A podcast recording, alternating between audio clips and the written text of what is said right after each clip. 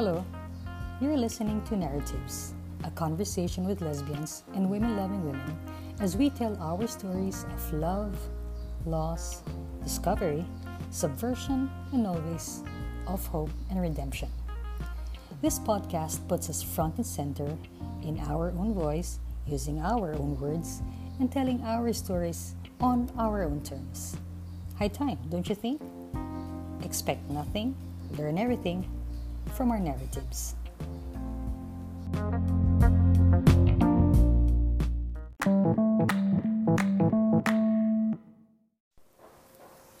Hello, and welcome to NarraTibs.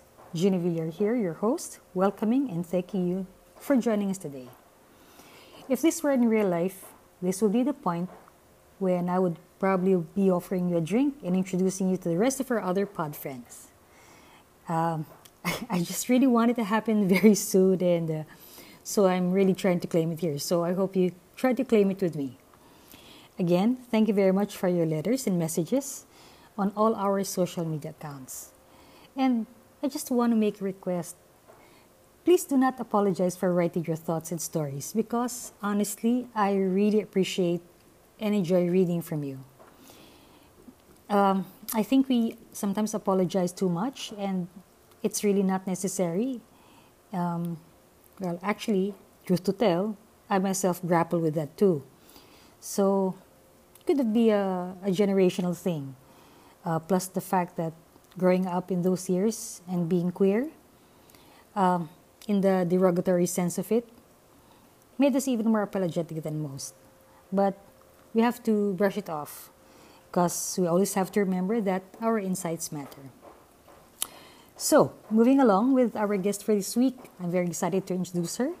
She was an international humanitarian and development practitioner in her most recent past life, a Cebuana who has worked and lived in various countries and at least three continents. A proud nanny to her wonderful daughter Rosa, and mom to her fur, fur babies as well. Currently, she is adjusting to the role of a retiree. And then some, some of us will, or all of us will find out later. She's nesting and in the process recentering her mind space as well. Witty, creative, and someone you would spot in a crowd and say, Hey, I want to know her. So let's meet Ida Fernandez.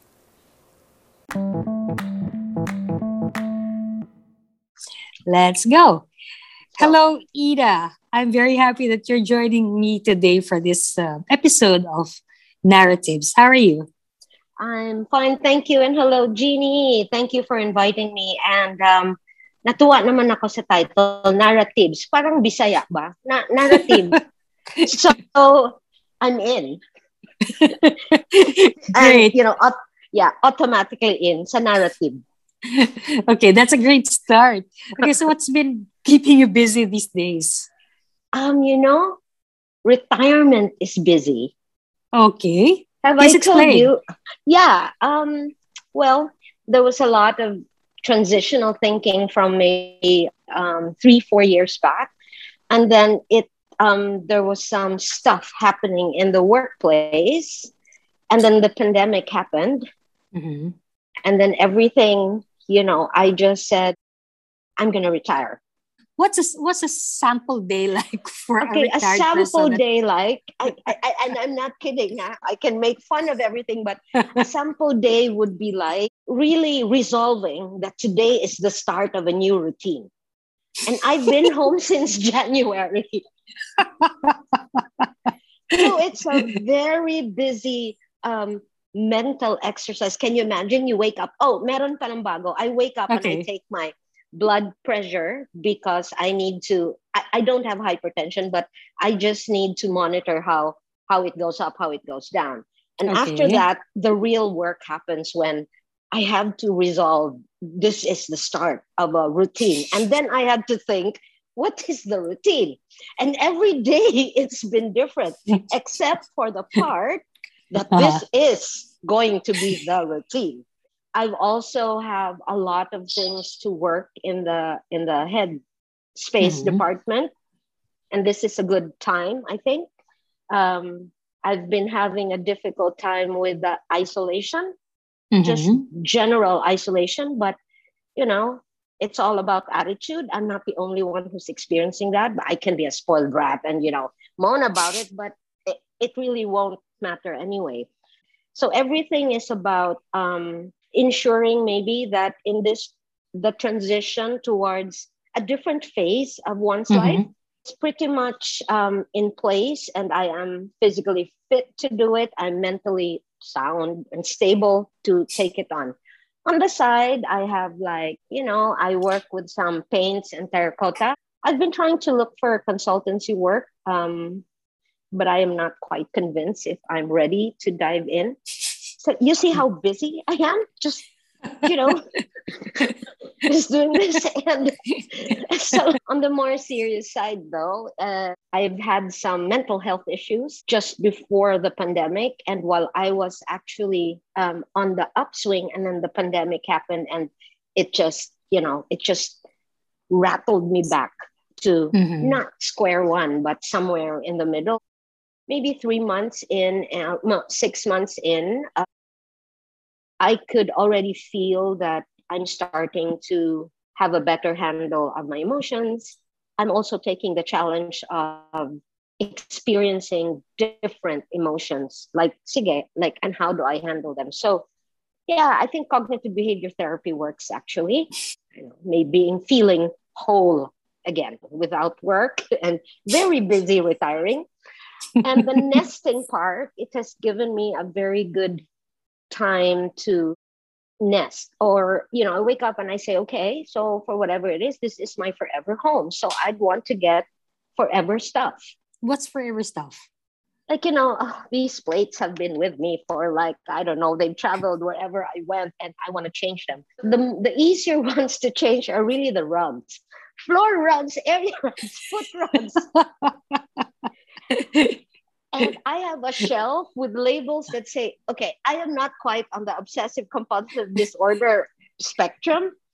It just it keeps me busy and um, it makes my day light that a sense of organization is mm-hmm. around me. I guess that's mm-hmm. my that's my thing. So I can be annoying in that sense.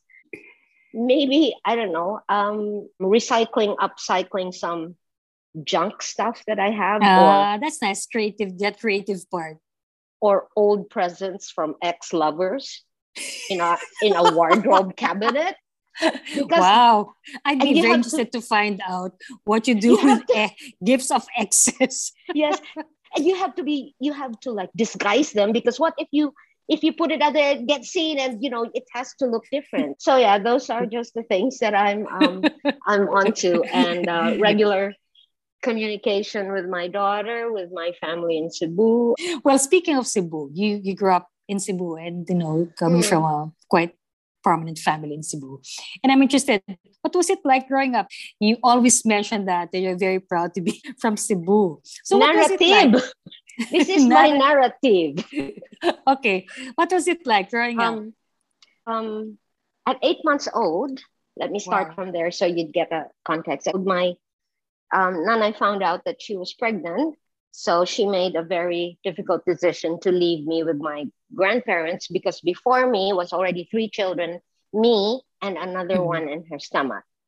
Okay. So there was no way, and the family was moving around due to my due to Tata's work. They were moving around, so there was no way she could um, take care of two infants at the same time.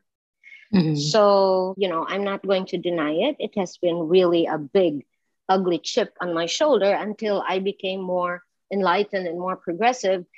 And then I fully understood that, you know, leaving your kids with your parents or your own grandparents is not actually the first option that mothers take. Mm-hmm. It's like abortion, you know, like abortion gets all the flack. But the reality mm-hmm. of it is that a lot of people, and in my case, me, Mm-hmm. I really overlooked the fact that that, and, and I truly believe that one of the hardest, most difficult decisions that Nanay took or would have took, mm-hmm. yeah, yeah, took. So then that ship, you know, slowly healed itself. So now in my grandparents' household, it was a mixed household because my Lola was uh, Cebuana, and my Mhm. grand and my lolo was Ilocano. So they had a business, and this business started right after World War II, when my lolo and maybe some of the Asmenias, whatever, they went around picking up scrap iron Mm, to sell. right. during the war, my lolo was was an accountant. My lolo was a literature uh, teacher.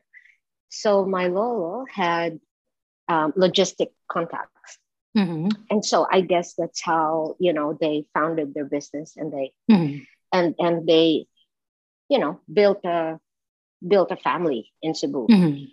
It was all about um, consistency, tough love, Mhm. and always, always conversations about repercussions when you do this thing or that thing. This is going to happen. Mm. An example of it would be like if you decide, ikaw, bugay-bugay mo, like I was this, I was too too rough to be a little girl, but I was too soft to be a rambunctious girl. Okay. you know they couldn't Yes. really so they would just say oh they had the most like she's probably she'll probably end up in jail or she'll probably i don't know get pregnant at 16 or you know all these things but Uh, very optimistic. Oh, very high but regards. supported but no not Okay. in a chastising way like Yeah. you know what kind it just that if you choose a four year college course Uh-huh. just make effing sure that you finish it in four years Okay. my grandparents I, remember them and i think this was my modeling Mm-hmm. i would never i would never really know who took care of it wasn't very clear i just knew Okay. that they'd both go to work they'd both Mhm. come home and the Mhm. domestic sphere would run now so, So, yeah, there were no like how- strict gender rules. no, not really. And um, now that you talk about strict gender roles, there is no word for brother in Cebuano, and there is no word Really? for no. Wow. It's it's igsuon. It's kapatid. It will only be distinguished if you call the kapatid manang. So then you know it's an older sister, or manang. Then you know it's an. So it's Ah. it's it's very interesting, isn't it? Mm-mm. they were very supportive, but they were very vocal about the things they saw about me. Like? You can never tell me to do something because I would really hate it. So they they told me to temper that because you know if I had a boss and stuff like that. Mhm. So it was hard as a young child to be like, I want to go to this teeny, you know, tiny mall with my friends, and I am Mhm. not, I wasn't allowed to go. And there are Not- points that you not allowed to go, and there are points you don't understand. From what from the story that you're telling me, what I'm hearing seems to be like um, there was one rule for everyone. Seems like that. No, it's one rule Mm. for everyone, whether you're male or female. Yes. Mm-mm. So the the gender rules weren't very strict. So you were kind of allowed to kind of do your thing, but within certain bounds. Oh yeah, but I was crazy Tay, too, you know. ba? because for example like in school and you know they get a memo that you know somebody like some school official saw me not in uniform and i would say oh i'm sorry so i'd leave the house in uniform you know i'm taken Uh-huh. to school and the first thing i do is go to the bathroom and change And and attend school without your uniform. in that school yeah Okay. and then and attend your No, classes because- without uniform.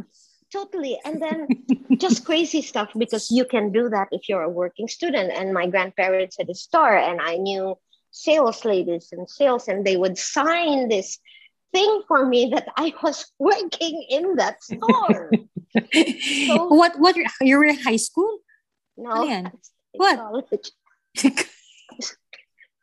you know it's a different narrative now when i say this because Mm, I was growing up and that was how I saw myself. All in all, it was a happy and normal childhood. I didn't feel Mhm. like I had to act a certain way. I Mhm. refused to learn how to Mhm. ride the bicycle. Ever. bicycle, big deal. I'm interested to. I'm interested to know because you were attending school without a uniform. Hmm. Okay, of of course the teachers are going to know this, but what was this about? Was um, it what, what were you trying to assert or to prove by not wearing your uniform when everyone else was wearing the the same same thing? Number one, it was fugly. The design of the skirt is like this and that, and it was A line, and I had to like either roll it up uh-huh. on the waistline so it'll be shorter because it was just ugly. Oh. If I put my daughter in a school that wears uniform, I'd probably say wear the uniform. That's just me, but really, it was. Um, I guess it mm-hmm. was also finding out who I was, and so I, um, I, I guess it was a part in my process of self awareness or trying mm-hmm. to know who I was. Plus the fact that it was also testing, maybe I think I can pull it off. Mm, testing, testing behavior. Yeah. Yeah. Okay. Just, you know, you, you push, you push, push the boundaries. It. And then push. if they don't mind anyway, you I got tired. Nobody really paid attention. I was able to get away. I'm so tired uh-huh. of it. But the message of my family was always that education um, had really a high value for them. So that mm-hmm. was what, mm-hmm. yeah. And and being being young is just lovely, you know. It's lovely. okay. Um, usually kids start becoming aware of their sexuality or the opposite sex or the same sex when they're they're in their teens usually. But i'm not saying this is the same for everyone. What was mm-hmm. it like for you? Yung rebelling mo was there already a realization of you know who you were as a as a sexual being you know or your identity?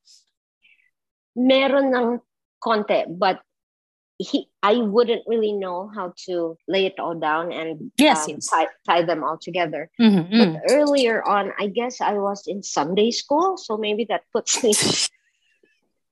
I am so irreverent. I'm really sorry. And you know, okay. Maybe I was like eight years old, maybe or nine years old. Okay. There's this one particular girl. Um, I think she was Malaysian or something or half, but some some Asian I think that was the very first time that I didn't know what it was, but apparently it was physical attraction. Hmm. How did you know? I was just, I don't know if obsessed was a word at that time, but I was so drawn to the skin, the color. Mm. Mm-hmm. Um, not that I wanted to touch her, not that I was objectifying her either, but mm-hmm. it was just how do you get that? What is that? You, you know, I was, I was hung up on it. Maybe um, that was some sort of attraction because even in my older years, I would be very silent about attraction, like, oh, I like that, or oh, I'm attracted to her, or to this and that. I don't usually put that out there. So you did not actually verbalize it, but it was just there. It's just that it's just there. Mm-hmm and um, I guess because the household, it, it, you can call it a progressive Protestant household, huh? my household. Mm-hmm. I cannot remember being told that, you know, the usual that, okay, um, you cannot have a boyfriend, blah, blah, blah, blah, blah, whatever it was. When I started experiencing that some girls were actually attracted to me, I didn't feel like there was anything wrong with it. However, however, yeah so uh, yeah i didn't but who was i i don't know. I think there was nothing wrong with it but who was i right i didn't know how my elders felt because i never saw one gay homosexual person in my entire family when i was growing up oh yeah i, I was gonna ask that if never. if there had been okay so now I again, uh, you were the first. yeah. Now, now I have uh, my brother's uh, son is like red flame hot and whatever. But it was clear to me that there's nothing wrong with that by my standards, but I didn't mm-hmm. know how it was. So Did first you go, you? not really. okay. I just hide it. I mean, yeah, like, like you know, when I started going out, you know, with with girls anyway, they'd say, you know, they didn't care who I went out with. You your curfew at seven. I do everything before seven anyway. And then I'd come What? home at seven. Do it. Okay. What age did you start going out with girls? My first ever girlfriend was so I was 18 or maybe 17. Okay. So you were in college. Yeah, I was 17. How, so, how did that happen? I I have a bunch of, you know, Go It for was- it. it, it was dramatic. It was clear that, you know, this girl was on the masculine side. Mm-hmm.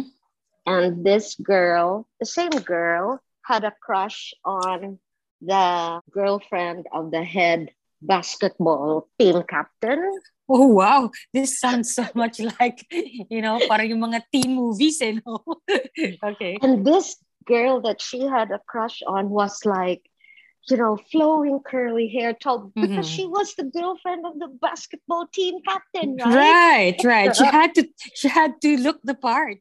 yeah. And then so I was kind of, and she was very honest. She told me all this, but then because she really liked me, but I was very confused what my part was because, like, aren't you after her? And you know what? What? what? So yeah, I, I was very confused. But she could come to the house because she was a girl. Okay. Even if she was on the masculine side, okay lang. Yeah, my grandparents didn't mm, nothing. Yeah, were, okay. I never heard like, oh, ba yan? Ganun. yeah, wala. Lakin on is what they would probably call it, but well, never heard. So she would come, blah, blah, and it was better for a girl to call me than for a Mhm. boy. Okay. Because it was it was a boy, my Lolo would answer and the boy and I told him, My Lolo is very active in church. And then this boy would say, Oh, I called because um, I want to borrow a Bible. And then my Lolo would say, Yeah, but it's called what? The the New Testament or the Old Testament, this and that. but if it was a girl, there was no question. okay. So there was a convenience to it, which did not help me Mhm. because it was all about skirting around maybe some things that I needed to understand first and foremost. Okay. You know, Like? like what is this? How far can Yeah. I go? Okay. What do I do? Okay. What, what is expected of me? Mhm. How how did she how did she relate to you to make you ask all these questions? Um, because she was older.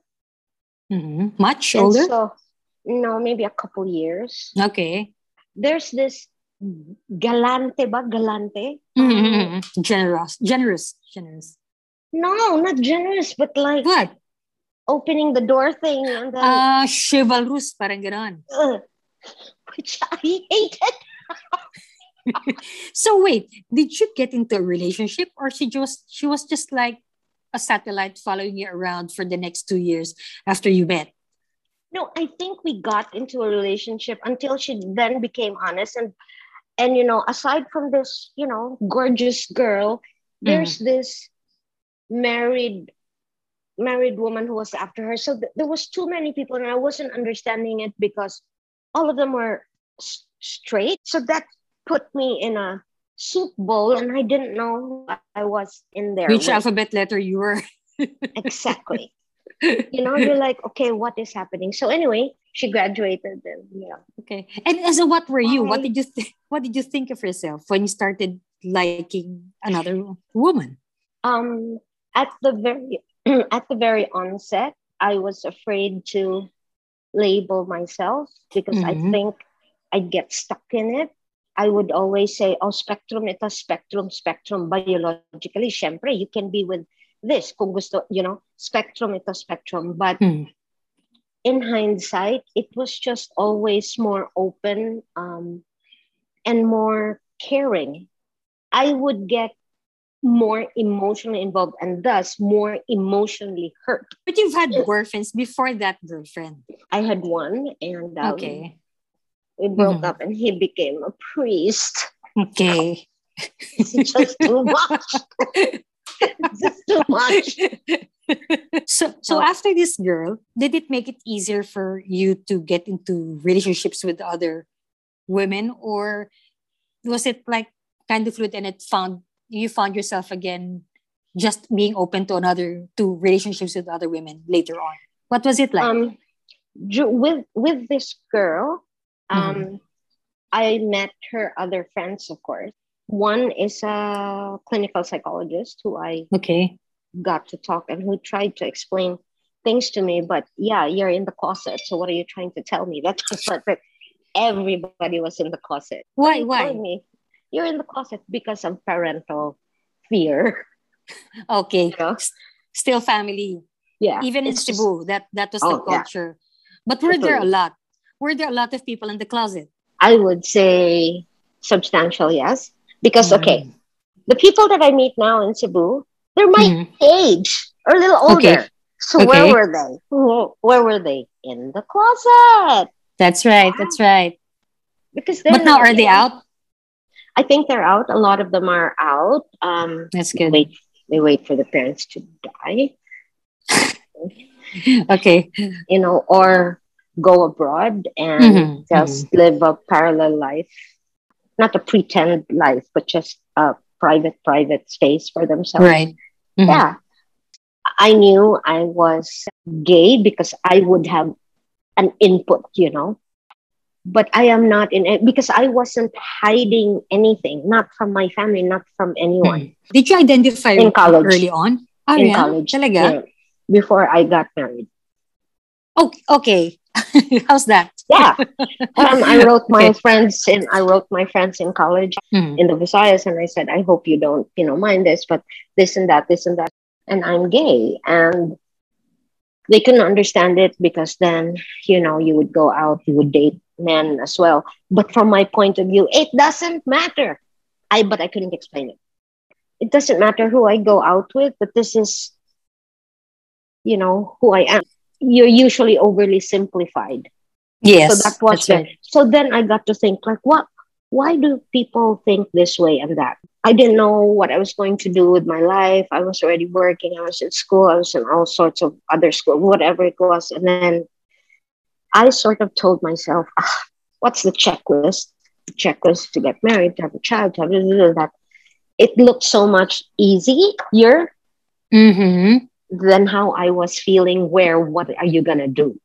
You know, they say, "Oh, being gay is really um, it's it's so political," and yeah, I know because every day you have to. Uh, even to yourself sometimes you'd have to justify yourself you have to defend yourself you have to Mhm. you know prop yourself up you have to tell yourself right. it's okay so Mhm. even at that stage i knew that oh this is a difficult choice or lifestyle whatever it is this is Mhm. so much more difficult than just following a checklist Very However, interesting. i was one of those kids in my family that when i say oh we're getting married and their eyebrows would shoot up like there was no shock they were like getting married oh we'll see how that goes you know they're okay with it oh ano man ano Yeah. ganyan but it's always like tingnan natin and then oh gusto ko nang magka-baby oh magka-baby oh tingnan natin How old were you? How old were you when you got married? 23 23. So it's way after college and you're already working when you got Mm, married. Okay. 23 I have a wonderful daughter by the way we have a wonderful daughter by the way who's Mhm. come into her own and I would have done the same thing. You know what I mean? Uh-huh. I- you know, I wouldn't change any of this except for the drama, but the drama is not mine like unilaterally. I'm not the one creating the drama, you know? But I would not change a thing about it. Okay. So so when you got married and you got out of it, what did you realize? Did you think that, oh, okay, so I thought the checklist would be much easier if I just followed it. But did you think that it was harder or it was a it was a fluke or it wasn't what it was all made out to be? There was uh, boredom, Okay. but not in a bad way. Like, oh, I'm so bored with you. No, no, not, not Hmm. I'm bored with you. No, there was just this, may hangin, nagugutom ka na parang there's something Missing? Lacking. Yeah. Okay. mental stimulation no, it was there and you know raising an infant together uh, and everything to her best interest Mhm. uh, it was there and then weekly trips to the mall. you know, nag-uumpisa na parang. But it wasn't the weekly trips to the mall. Yeah. Yeah? yeah, yeah. It wasn't about also, you know, this Mhm. person. It was me. It was Yeah. what it was looking for. What were you looking for? What did you think Okay. was missing? So the marriage took me out of Cebu, a comfort zone. Mm-hmm. and I love challenges. So that was fine. Yeah. And so I was rearing like, what's next? I was working and then with child and then this. Of course, there was drama in between, but it doesn't matter.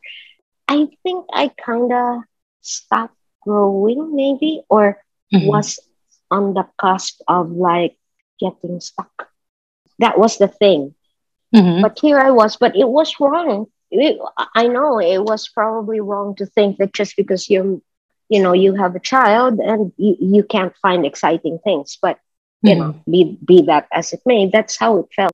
There are limits to where you can go on your own. I mean, not like Mhm. you're not allowed to go there, but Mhm. Yeah, there's a child or there's responsibilities to be, Yeah. You know, fulfilled at home, etc., etc. it's Yeah. just not normal for people to see a married couple not together all the time. Oh, wow. So who swallows who? Mhm. But at the end of the day, and years, years after, you know, you get to realize that you need to take a step back every now and then because you need to listen to what you're hearing, but you can't quite figure out you Mhm. know w- Mhm. what these are but we live in a very um, status quo kind of world all the reactions were were very regular and normal and yet it was so dramatic at that time it was so dramatic because i think the drama had to drown out what this thing was that i wasn't quite understanding yet And when did it happen? When did the Mhm. understanding happen? I got into another relationship after that, and it was like it was a good, you know, four or five years. Mhm. And A guy? the difference, yeah, the difference okay. was I went into it and I said, I am gay. You were sure that you're a gay by that time? Yeah. Or have you always been sure the moment you declared it in college? I think I was always sure. And then, okay. you know, your Okay. outside environment dictates that you move here, you move there, you, you know, just Uh-huh. like that. And okay. And how did he take that? Oh, I remember he just said, well, um, so for him, the competition is double. So when it when it ended, it ended. It's just like, uh, I can't do this anymore. Not Okay. because of somebody else or whatever, but at that time, I was already working in, you know, an NGO. You know, you can feel a, a, a higher progressive air in it Mhm. And somehow emboldened me in a lot of ways to just test just take one step further remember i will Mhm. never go up to a person and say you know can i go out with you because i really like you Mhm. S- So, So- how did it happen? What so happened? got a, so it's just my Okay. style and it's so bullock i would tell people i know that oh set me up set me up oh we have one person but she has a girlfriend i'm like oh date lang naman di ko you know bullock Uh-huh. Date lang naman. Di ko naman, na, you know, bulok. So now, just get so, um, it was, fu- it's funny now, but at that time, parang, yeah, you just do whatever is, uh, you know, kung nandyan, nandyan, okay. So we went out on a date and then, sabi niya, nagpaalam daw siya sa girlfriend niya. Oh, Mhm. wala naman yan. Ako naman so bulok, like, ikaw yun, girlfriend mo siya. Ako, wala naman akong connection sa kanya. Pero Uh-huh. totoo, totoo, di ba? Just bulok. So, so bulok. Before I go further into that, I'm just curious because you've had all, all types of careers. You know, you even went into music. You were a part of a band before, right? Judging from your tone, we're not gonna go too far into that. But I'm just curious if all these um, parang careers that you've been to, like music, and then going to the NGO, well, expanding on your sexuality, so to speak, or it just happened. Part of it Okay. Is the recognition that this realm uh, you assume has a, a higher level of progressiveness. Mm-hmm. Okay. You know, Okay. sometimes it's Mm. only in paper, but at least you had that reputation of it. Mm-hmm. So for me, give me that, and I I can have you know the the leg room to just Right. you know, strike out there. So that bit could have been really linked to um, the sexuality thing. Mm-hmm. Mm-hmm. But the thing about me was that um, while I knew who I was, I also knew that it is the totality and yet not the totality of who I am. The significant part, not everything, ab- not everything, but the Yeah. significant part of who you are. correct. No, that's how I tie it together now that you've asked me. Really. Yeah. So, so let's go back to the person who had a girlfriend that you dated. What, ha- whatever happened to that? Well, we became girlfriends and then we did not become girlfriends. It's funny, but when you're heartbroken, it's not funny, but then you forget that even heartbreak, being heartbroken is really temporary.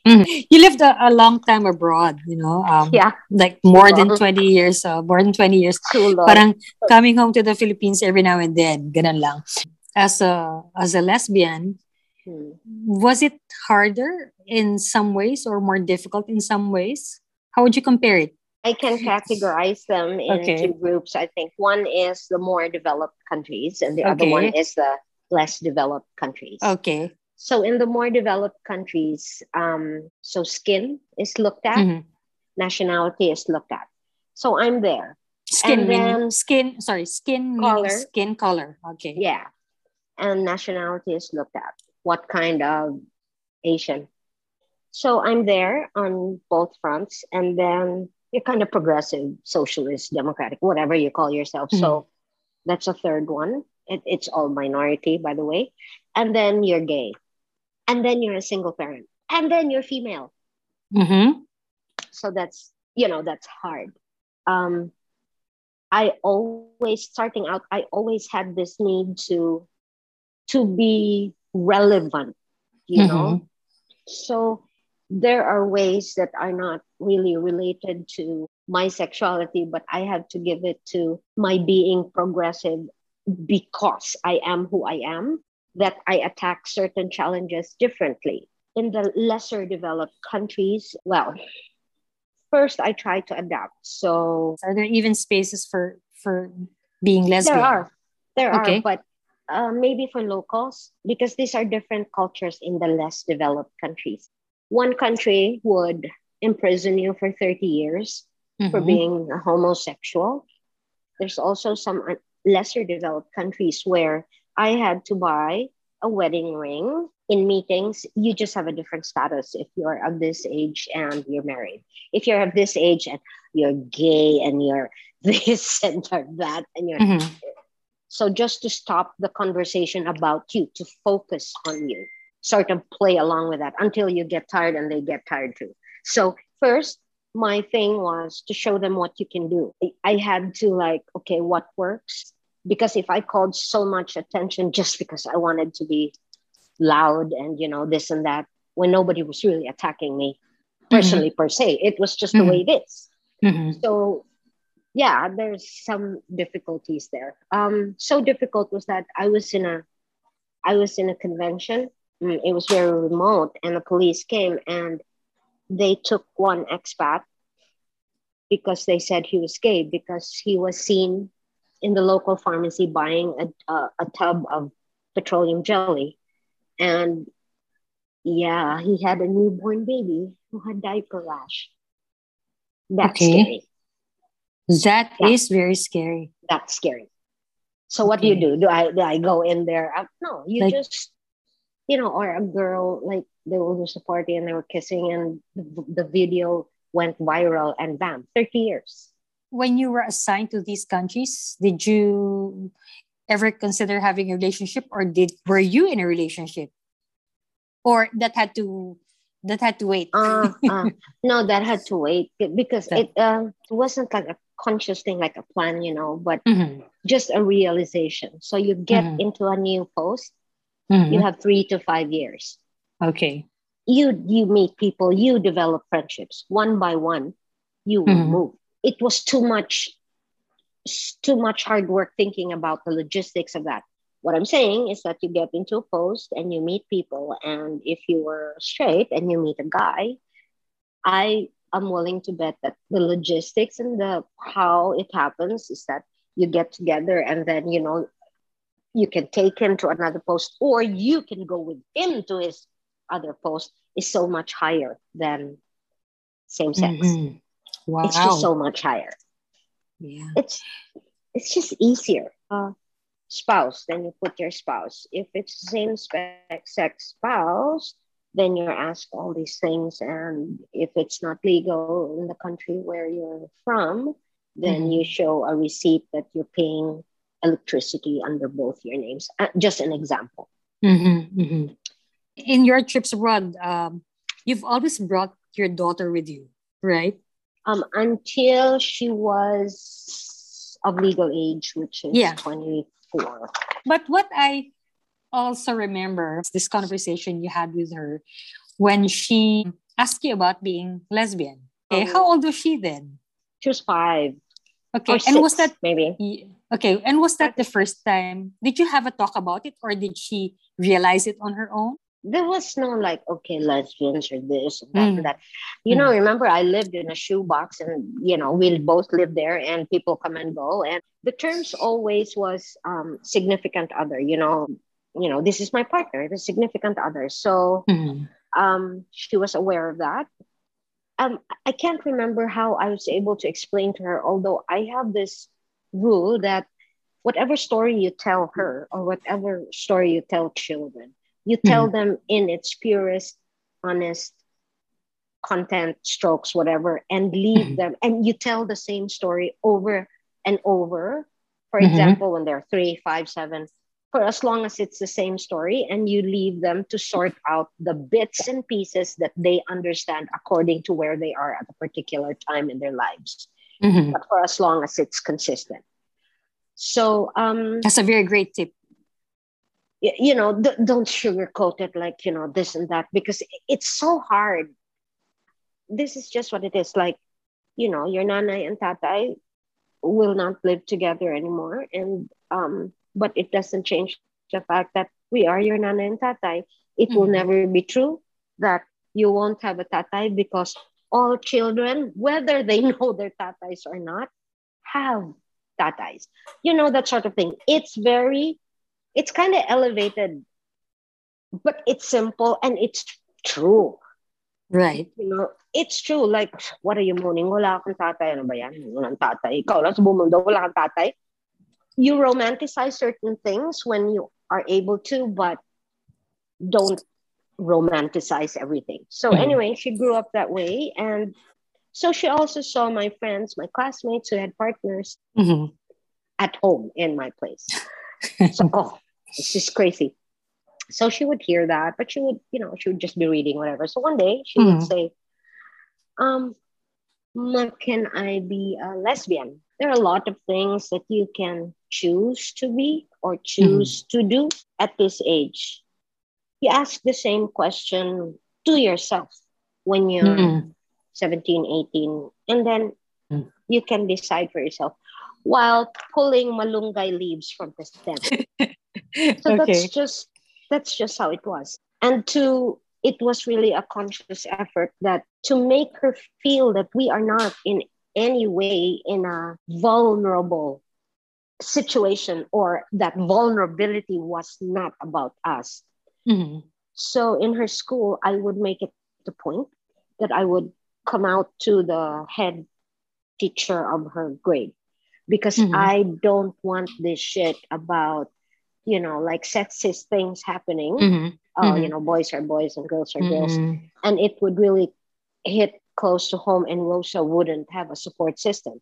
Mm-hmm. And I would tell her, I've told Mr. this and that, and this and that, and it, it was not a problem.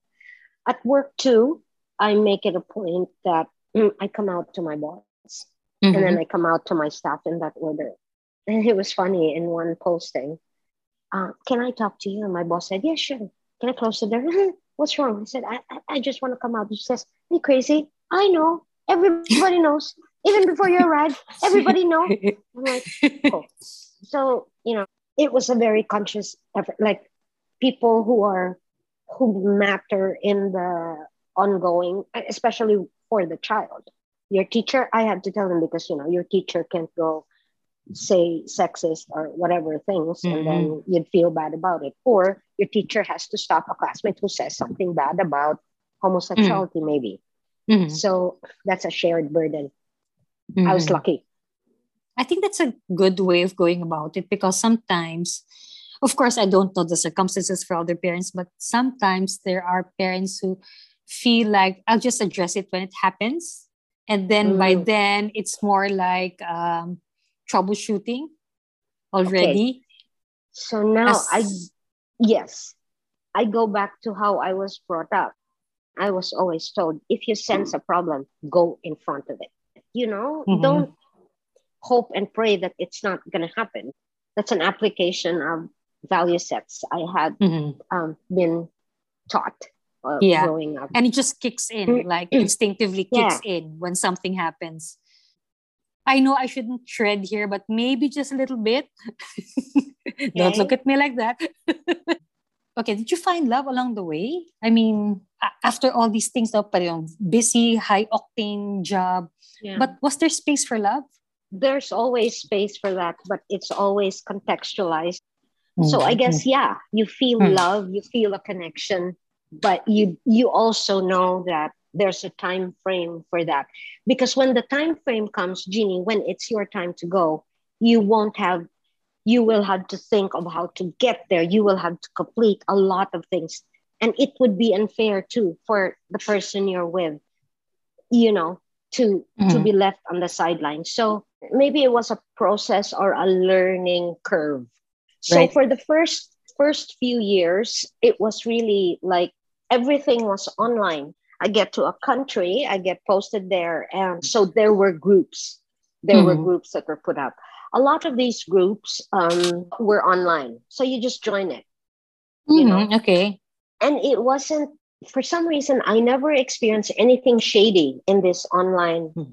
things, you know. So okay. you go online and you meet somebody who's from Brussels and, you know, for example, and then, you mm-hmm. know, you go meet each other, you meet, and then that's it so was it like Tinder? Parang ganon, the dating no, apps. That, no, it's not no, like that. it's not a dating app. It's mm, like a, a community. Community thing. Okay. So okay. in fact, for example, I'm I was part of that community. If I come home, for example, mm. I would go and look for members of that community from here. Mm, okay. And I could put together like a party or a, you know, get together and you know, mm. it, it just there was so much legitimacy in that in that site and i, I think mm-hmm. they're still around but it, you know the founding couple would say okay we're hosting like you know we're going to serve this and that in paris for example mm-hmm. mm-hmm. and if you're three hours from that place you could totally mm-hmm. go and then come back and you're safe and you've met new people there are some that you will um, email and you will you know have a phone um, friendship. There's some mm-hmm. that when you go to the US, you look them up, they pick you up and they take you elsewhere. It, yeah. it was that sort of community. In between those, you meet the more special ones where, mm-hmm. oh, you think you have like romantic leanings and stuff like that. They're probably very normal attraction when you see each other. Oh, cute naman pala, you know. It was also interesting trying to put together a schedule that every three weeks or something you one goes here and the other goes and the next three weeks the other goes there uh-huh. what i uh-huh. learned though was that um, i'm not saying it doesn't work for mm-hmm. it to work that's the biggest part of your commitment it, it's not so much the loving and the caring but that's mm-hmm. the biggest part of your commitment because when you see each other again it mm-hmm. could take a minute or 10 minutes a day or three days. And if that's all you have and you don't get to catch up, it's always awkward, but it can last from, you know, just a second or, you know, several thousand yeah. seconds. So there was really no knowing mm-hmm. because how you met wasn't this heavy thing, but it was this community thing. You tend to just continue on with your lives like your friends I really learned that apart from the fact that that is the biggest part of the commitment, that you need to plan, not short term, not this flying training back and forth. You need mm-hmm. to plan for the long term because remember, posts are time bound. And sometimes, you know, you just don't know. You're just going to be moved because you're needed more elsewhere.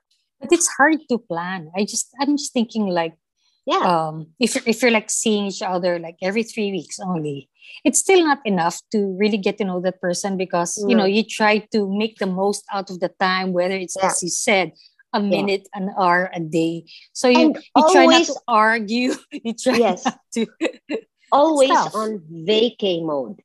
Yes, yes. Always on holiday mode. So after let's say seven months or eight months, it the strain begins.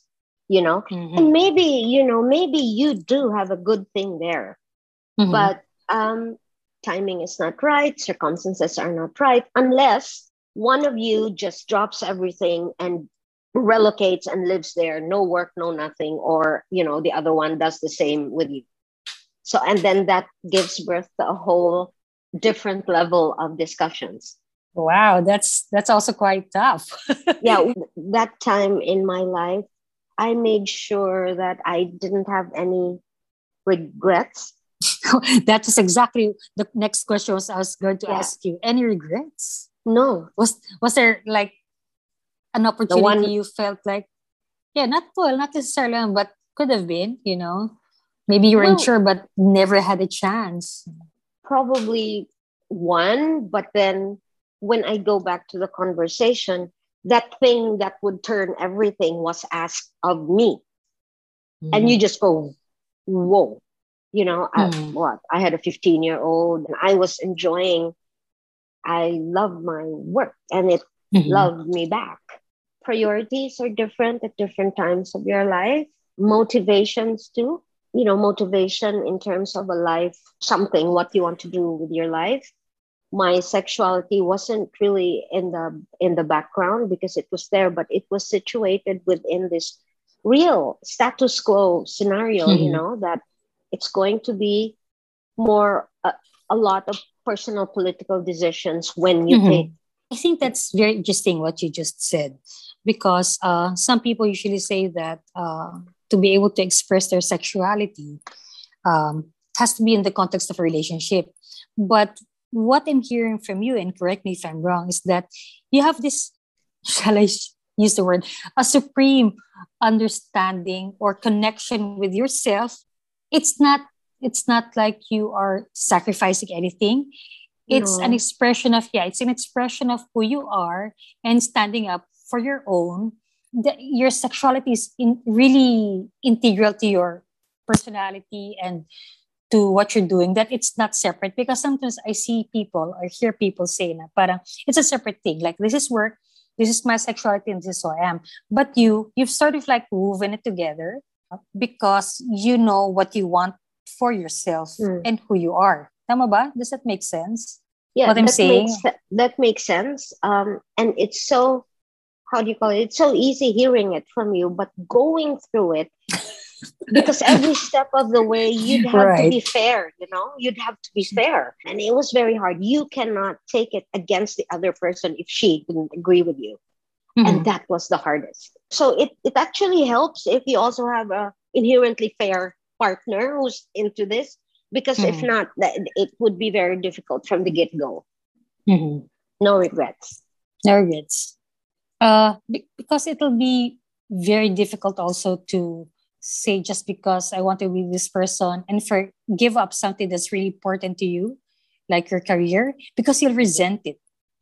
I yeah. really, really think that, you know, even if you say to yourself, yeah, it's okay, okay, I'm gonna give up my thriving career and yeah. just move in with this person in some other place and and then that feeling of being dependent on this person because it's just gonna kill you. Right, it's gonna kill you. Whether it's because you couldn't find work at the moment or you couldn't work because of uh, the type of visa that you have. So, yeah, or they speak Russian gonna... or something, and you're like, yeah. That's true. Language yeah. barrier yeah. pa nga pala, yeah. no? Or security reasons. You can't can just stay at home and vacuum, you know, vacuum, buy all kinds sizes of vacuum cleaners so I can vacuum every nook yeah, change curtains and you know, yeah, no, no, no, you cannot. You know, these are the things that I learned and because romantic and you know, romantic things are really nice and they make you they give a different dimension in your otherwise very serious um, demanding work. Mm-hmm. Um, and you intersperse it with everything that's happening in your life, really. Know? I, I have no regrets, Jeannie. Great, great. I was just thinking while you were talking that um, I often hear young people ask me, "Oh, what's it like when you're older? Like, how's the sex?" You know, you know. Of course, they're looking at life and thinking that it will be the same. My impression is that they think that they would have the same needs, they would have the same wants, but when they get older, they won't be able to do it. And it scares them a lot. That's that's how mm-hmm. I see it. So sometimes they ask me, what's it like? What's it like at your age? You know, um, and listening to you now and also thinking about the other things, uh, you don't really miss out on anything if you enjoy what you're doing. Yeah. That's yeah. the thing, right? Like they fear that they won't have they won't have sex. But uh, if you're healthy and you want sex and sex is available, then you just keep doing it up to God knows what age you reach, you know. Sabi nga, if, some friend, yeah. mabuhay, uh, happy birthday, mabuhay ka hanggang gusto mo. True, true. But then you know, you know what did they call this bed death or something? But oh, lesbian you know, bed on, death, LBD. Yeah, LBD. But on that matter, though, I think hmm. you know, um, sex is sex, but then um, sex is the physical part. If you're still hmm. emotionally connected, there's no problem in that department. If mm-hmm. you're if you're you know like waning or you know you have issues you haven't put out mm. there and you have things like that it's bound to show up somewhere else that's right that's just that's just the way it goes i don't know if it's very specific to uh, woman to woman or a lesbian relating i, I don't know mm-hmm. but really when you're connected you're engaged and you're involved there shouldn't be a problem in the other departments not to say that okay, you're probably strange if at 60 you want it every day. I'm sorry. I'm just, do you agree or not? I'm sorry. I don't, I don't know. think, I don't know if. I really don't know. I'm not 60 yet. right, right. Pero, I mean, if you're a busy person, you have stuff to do. Uh, do you really want it every day, even if if you're younger. exactly. Don't you get don't you want to do other things or you know do you really always have to we cannot end the 24 hours without exactly. having sex? I don't think so. Exactly. You know? So you know it's don't if, if I if I were to be asked by these young people, I would say don't mm. worry about that. Don't fix what's not broken. You know, just enjoy it. You're not quite there yet, but you will develop your own personal gauge. And even then, ah, we are so full of hormones. And at some point, we are so without these hormones, you know? Mm-hmm. It's just biological, and there will be changes. Some people think about this all the time. I'm not saying it's a bad thing. I mm-hmm. I guess I never got into that phase because I never had that fear. If it's there, if it's up there, oh, what happened? Then you think, you know, you take your time mm-hmm. try to understand it because really that's part of who I am. And, you know, like, oh, so what's going on? And, you know, if I'm with this person and yeah, I love her to death, but what is going on? I'll take it as a challenge. I won't be afraid of it. I'll put drama I put in a dramatic event about it. I, I don't know. But don't fix what's not broken. Don't worry much about that because if your relationship is healthy, mm-hmm. if you're engaged with each other, you're involved, and you connect in other ways other than physical, mm-hmm. it manifests in the yeah. physical realm anyway. I suppose if you know what you want, then whatever thing that you need to do has to contribute to that goal or that purpose. Otherwise, you just know yeah. w- what not to do. True. I hope. Diba? I hope it. Yeah, I hope. Yeah, I, I I can go with your analysis. I'm okay with your analysis. but but where you are now? Can I ask the the age question? Are you happy where you are now? That's I really good. am in a good place. Well, a lot of transitions galore, huh? Mm-hmm. Million dollar budgets to protect and no, you know, 300 staff to, you know, mentor, blah, blah, blah. It's a transition. No um, monthly sueldo, no, it, it's really a transition.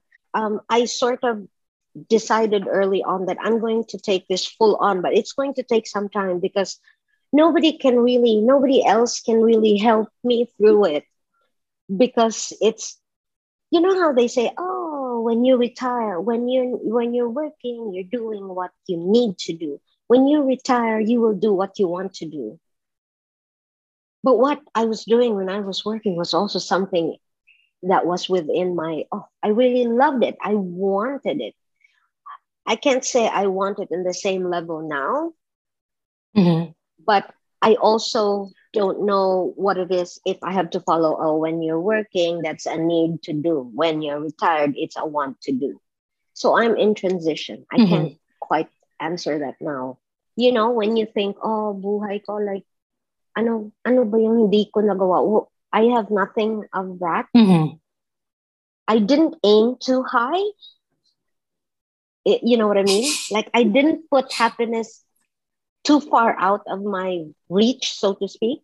Para anchored lang ako na, uh, okay. So, I also not the person na, ah, wala ako niyan, pero di bali, meron naman ako dito.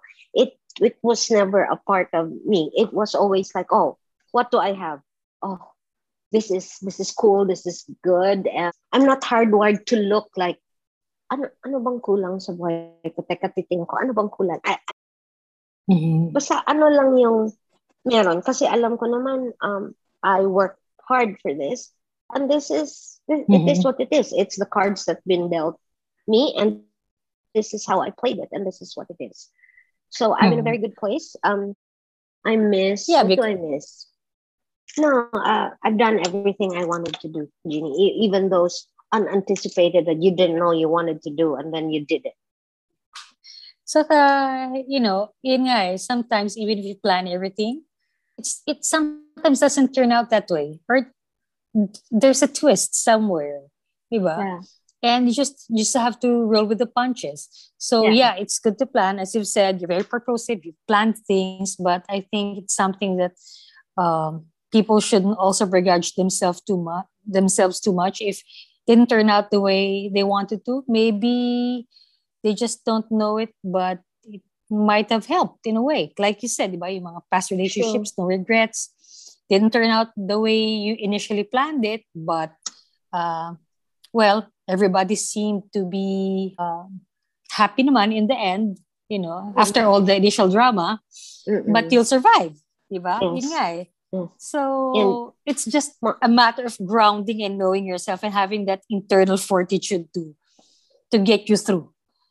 You yes, know? and um, um, if it's for you, it's gonna fall into place. No matter how hard you work for it, if there's like mm-hmm. something that pushes you back, you also try to think. Like, don't be mm-hmm. blinded by what you want.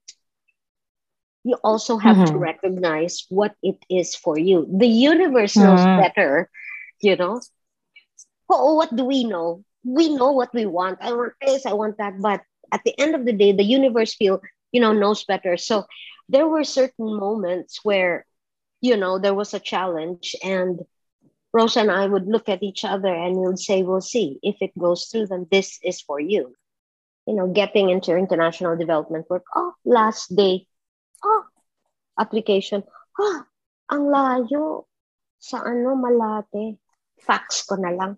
Can you imagine me, Jeannie? you did?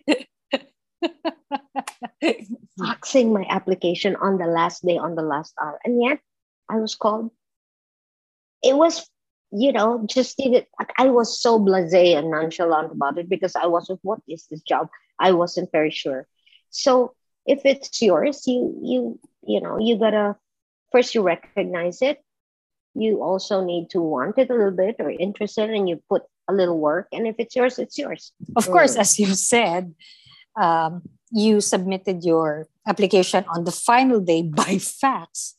But I think people should remember that you also prepared. You're at the university, you took up the necessary um, educational requirements that would probably land you the job that you want at some point.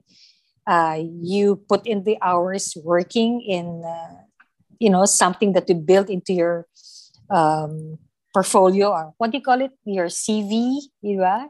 The opportunity presented itself, you were also ready. And yeah, I think the lucky part is that yeah, you came at the right time and invested the rest in timing. terms of what you had. Oh, timing then, di ba? I'll, I'll go back to what we talked about earlier. Okay, We're talking about people who are thinking about what they need to prepare for. First of all, a breakup will hurt like shit, but it's temporary. Okay. Yeah, so you'll get over it. Second is that at some point, your friend will date your ex. I really love this. But don't worry about that. Don't make drama about that because at some point you will be dating your friend's ex as well. That's just the way it is. Yeah. Okay. But on the more um on the more serious side, I guess, um coming out, you have to prepare how you define it for yourself. Mm-hmm. First off, you know, um, please please do not be pressured into coming out just because you're in the closet and your partner of two months or two years is mm-hmm. out and there's an issue about it. Okay. Coming out is very personal and in no way should it be on anybody else's terms but yours. Is that if a red flag? If your effing partner doesn't understand that, that is a red flag. Okay. Well, you're coming out because of the love of your life. I mean, mm-hmm. give, give, give me a break. Oh. That's not being fair to you yourself. Okay. Yeah. So whatever it is, however you try to discuss it, you can be as gentle as possible, saying, "Oh, sweetie pie, can I come out on my own terms, please?" And you know, I'm not asking you to wait for it, but I want you to understand that it is it's my decision to be made. Mm-hmm. And mm-hmm. I know that because you love me, you will grant me that. Even if bubble, it's not up to you to grant me that. Mm-hmm. You saying, you know, never be pressured. Mm-hmm. And then um violence in intimate relationships. Mm-hmm. Yeah. You know, it's especially uh, you know, you and I, we've been working in development work, but, um, you know, it was like, we were together in the anti-rape bill campaign, correct? That's right. That's right. Yeah, yeah, yeah. Yeah. So, you know, you're, we were so into that. And yet I had personal knowledge of people like us who would advocate against violence in whatever form in intimate relationships mm-hmm. they were doing that and i i wouldn't I was very judgmental. I was disillusioned, judgmental, whatever you call it. And then, you know, I had processed it. But because it's it's very difficult to it's very difficult to thresh out if you're in it. Because at, it, you know, first what I want to say to, you know, to this younger generation, if I can say that, is that um violence is not only physical and abuse. Very feeling. Yes. Feeling abuse rarely happens in non-intimate relationships. Mm-hmm, you know, mm-hmm. and, and you know, don't get me fired up on that because it's a power thing. Anyway, my message would be that um, verbal abuse is pretty pretty rampant and you know people will say ah you know masakit talaga magsalita but yeah that's the thing about abuse because there's no one word to describe it mm-hmm one Tagalog word to describe it. If it's sexual abuse, oh, chinansingan ako, hinalikan ako against my will. There's no one word that defines it. So the definition is how you feel. But what I'm telling you is that masakit magsalita. If you don't, you know, if it attacks you and it's not, then, then you're being verbally abused. Very closely connected to verbal abuse then is the emotional abuse. Mm-hmm. Because then, you know, sometimes harsh words can make you doubt yourself, can make you rethink who you are. Mm-hmm. So the the backside, the backdrop of that is that know who you are and and hold on to that. You know, the good and the bad parts of it. The good parts, you know, be better at it, and the bad parts, try to try to be better as well. Um, but violence exists, and I hope that you are able to call it what it is when it happens. You know, succumb the energy to talk about it, what it is, especially if it goes into a cycle, which is very theoretical. You can Google it. So do not get caught up in that. Um, that's a very bad power relations. And that's what it's connected to what I'm also going to the, say to the younger generation that it doesn't mean that you're in a relationship with a woman that you escape misogynistic or mm. much macho crap happening in relationships. Yeah. It doesn't mean that way. Okay. Just be aware of that. And if you know who you are, then you would know how to handle that. Um, the next thing I think, uh, oh, when you're when you and your partner um, decide to start a family, for example, mm-hmm. you have to talk about it because co-parenting or parenting, for that matter, is not a simple thing. Oh yes, no, it's it's never a simple thing. Starting a family is serious stuff. Mm-hmm. And then the last is that if you, know, we can overly simplify, oh, parati kami nagtatalo, parati kami. Take a step back and maybe it's a mismatch of value systems. And even if you um, resolve a few things here and there, if it does not involve um, looking at the value systems of value, you know, respective value sets and trying to find where they intersect or not, it it will happen it's all connected because then it can get very dramatic it can get very verbally abusive it can get very sometimes physically abusive and then you resolve it. And then it comes back because that's the thing that holds it it's it holds it up there and it anchors it down here as well. Some sometimes yeah. when you're when you're uh, feeling very strongly about someone and one you think that love will see you through or whatever it is that you think is love. Okay. Yeah. Uh, and sometimes too, um, you think like, oh, it's just an incompatibility or it's just a quirk. We'll we'll get through it. It's just something that's probably funny. I always also say that, you know, adjustment whatever, period. Oh, that's right. uh, and the other thing is that when you say that, um, uh, okay, if there's something that you see in a person that you don't like, I mean, maybe it's just a small thing or could be a big thing, but you sort of try to dismiss it and say that oh, things might probably change. That's the other thing. That's a, uh, yeah, hoping. yeah. Okay. If you see something at the start and you know that you don't want that or you cannot stand for it, like the way they treat the waiters, because again it will redound to the type of values that you have. Right. and if you that, that, i think that's very important that's a very important point that if you don't have the same value system not not talking about the oh compatible because we both like beef or we, we yeah, both so, like this oh, we both like this kind of uh, entertainment or this type of not that not that. It's the value system that is important. And that's what is going to ground you, as I've said. That's I think that's that's really key, and that yeah. it needs to be heard. That needs to be heard. And thank you for saying yeah. that. And my last, definitely the last, is that um, to my fellow queers and lesbians mm-hmm. and you know gay women out there who are in relationships with you know our kind so to speak if you can please refrain from referring to other types of relationships as a as a reference to how you and your partner should be acting how you and your you know you should behave in relationships or what a lesbian relationship should uh, be oh compare you mean comparing to other relationships? Yeah like people like never compare our relationships with heterosexual relationships because Mhm. um, that is not who we are, and That's right. that is not that is not what we are gonna have, and that is not what we should have because that's not who we are. That's right.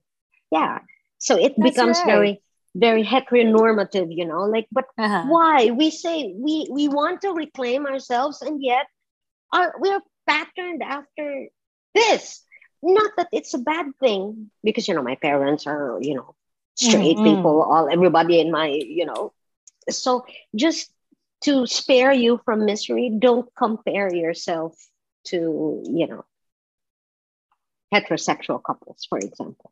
I cannot say it better because it's just straight out. And, you know, that's a, also a perfect example of, you know, what you just said. Yeah. Right. Because sometimes, anyway, it, uh, it just kicks in and some people don't think about it.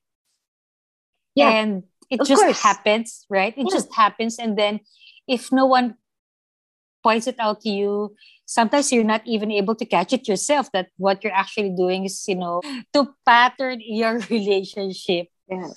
uh, you know, with kasi naman, di ba? Some people say because that's the only kind of relationship that you have. But the fact that you're with a woman, uh, if you don't see that and why you're there, then you're not really understanding the meaning of having a relationship with another woman.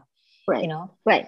Yeah, it's like this, Jeannie. I really believe that you know we're actually we're actually lamang in this in this scenario because you know men and women getting together.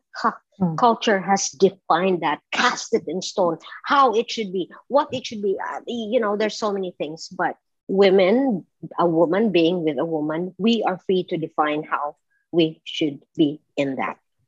yes, You know? nice, very it's nice. because this man woman you know you can you can close your eyes and the walls Yeah. will tell you right, songs have been supposed to sung.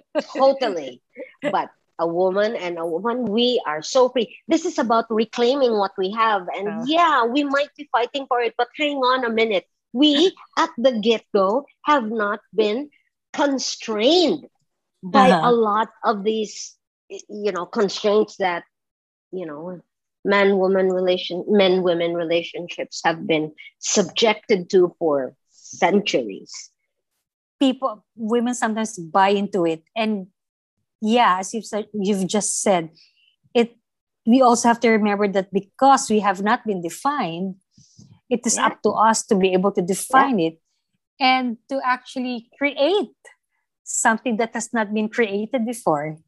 Yeah. and that's great. True. that's a great thought you know. Parang if you're feeling down and everything just Yeah. remember Ida's words Oh telling you you can redefine. Yeah redefine as many as you want. Who cares about the stereotypical box? Just That's just work with what you have and know who you are. That's all um, and the, the inner conflicts are so much less than having to battle it out you know yeah we're not perfect but just be who you are i, I don't know how to say it in other That's- words Yeah. Just be your fabulous self. yes Yes. Well, anyway this has been a very enlightening conversation with you. Thank you so much for spending time. I don't know if I should you I don't know if I should tell our guests that this took two nights because of Yeah. all thunderbolts and sorts lightning lightning very, very frightening. very frightening no but um i was Thank you. scared when yeah thank you because i was kind of not scared but i was like worried because you know you and i when we get to talk we're just like oh, blah, blah, blah." so anyway um i am thankful that i have been able to share a few things and even if they're old things um, they're expressed in different ways that maybe have come from experience and have come from other exposure and have come from also just um, me trying my very best to navigate the, the both personal and political choices that we as lesbians have to face on a daily basis. Thank you. Is very well. is very well said. Thank you. Lum- lumal- lumalabas na yung natural. Oh, yes. Thank you very much. yes. You're so welcome yourself. Thank you very much, Ida. Thank you, And, uh, Jeannie. I I hope to see you when things are a little better. yeah. Oh, Um, we're only a uh, you're only a drive away, and yeah, my chocolate, my chocolate cake, please. Okay. Thank you so much. I'll see you around. Bye Okay, bye. bye, Jeannie. Bye. Thank you.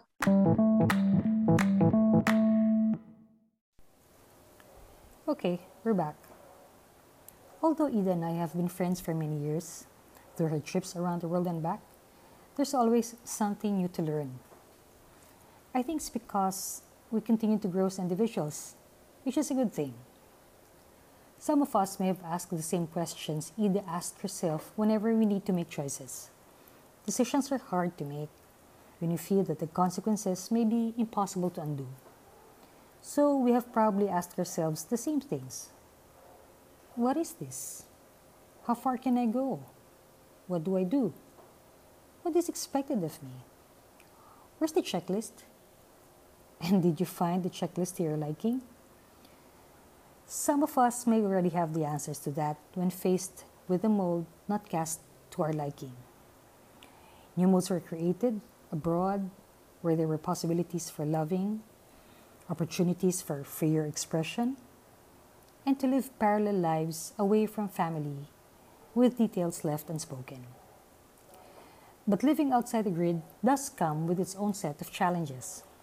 Free to form the discussion, we can rewrite it, and it's thrilling. Because we are not bound by set standards and rules, we can go as deeply as we want to experience new heights and depths of love and also pain, previously unknown. After all, without rules, by what guidelines would one operate? By what measure would you gauge your level of vulnerability? Which partly explains, quote unquote, lesbian drama, when things are nebulous because we ourselves do not understand how to make heads and tails out of things. Drama, quote unquote, happens. As Ida said, to drown out what one is feeling. But I think that's when we need to step back to listen to our own voice, to raise our head above the knee high drama tsunami trying to engulf us just long enough to hear ourselves say that, you know, we can actually stand and walk out of it. Ida also shared something very basic and important whether you're raising a child, dealing with a possible partner in between transatlantic assignments, or being asked to make choices. Be honest, because it's tiring and you just create trust issues. The other important thing to see us through is having a clear set of values. Having common values with the person or the persons you want to have a relationship with, whether in form, in whatever form, helps in a big way in living our lives while supporting and respecting individual situations and decisions. I also want to stress what I believe Ida said about sexuality and our sexual expressions as not being static. It's not for us to judge people who are not out or are out at levels not to our liking, because it's personal. Because sexuality is played out in various contexts and its interpretation is very personal, it should be respected. As lesbians, we all navigate life to be our authentic selves, but it's different for everyone. There are other responsibilities, security concerns, professional demands that everyone has to contend with to achieve one's goals. Coming out, she reminds us, is our individual business and should in no way be on someone else's terms. Toward the end, Ida left us with three more things to remember. One, that abuse and violence have no space in a loving relationship, and knowing yourself will give you the wisdom and courage to recognize and call it out when it happens to you. Two, refrain from referencing heterosexual relationships as to what a lesbian relationship should be. My goodness, that's not who we are or what we should have. We have to reclaim ourselves in our own forms of relationships, no matter how hard sometimes. And finally, I think Ida just defined lesbian nirvana for many of us. It's the place where nobody really gives a hoot about your friend dating your ex. Cause you will, in Goddess's good time, date your ex. I hope you enjoyed today's NarraTibs. I invite you to join me and our guests in our next episodes. If you want to hear someone or you yourself would like to share your story, do drop me a line. You can also leave voice messages if you have suggestions, questions, or just to say hello. It'll be great to hear your voice. Think of this as our private conversation with other lesbians and women loving women. A place and time to hear ourselves and in these stories that resonate with our own experiences, maybe even find new friends, a role model, or your new lesbian spirit. Okay, let's find inspiration, courage, humor, ideas, and insight, and be amazed by our lesbian diversity, wit, and power. For the latest, please follow the podcast on Facebook, Twitter, and Instagram. And you can also email me at narratibsthepodcast at yahoo.com.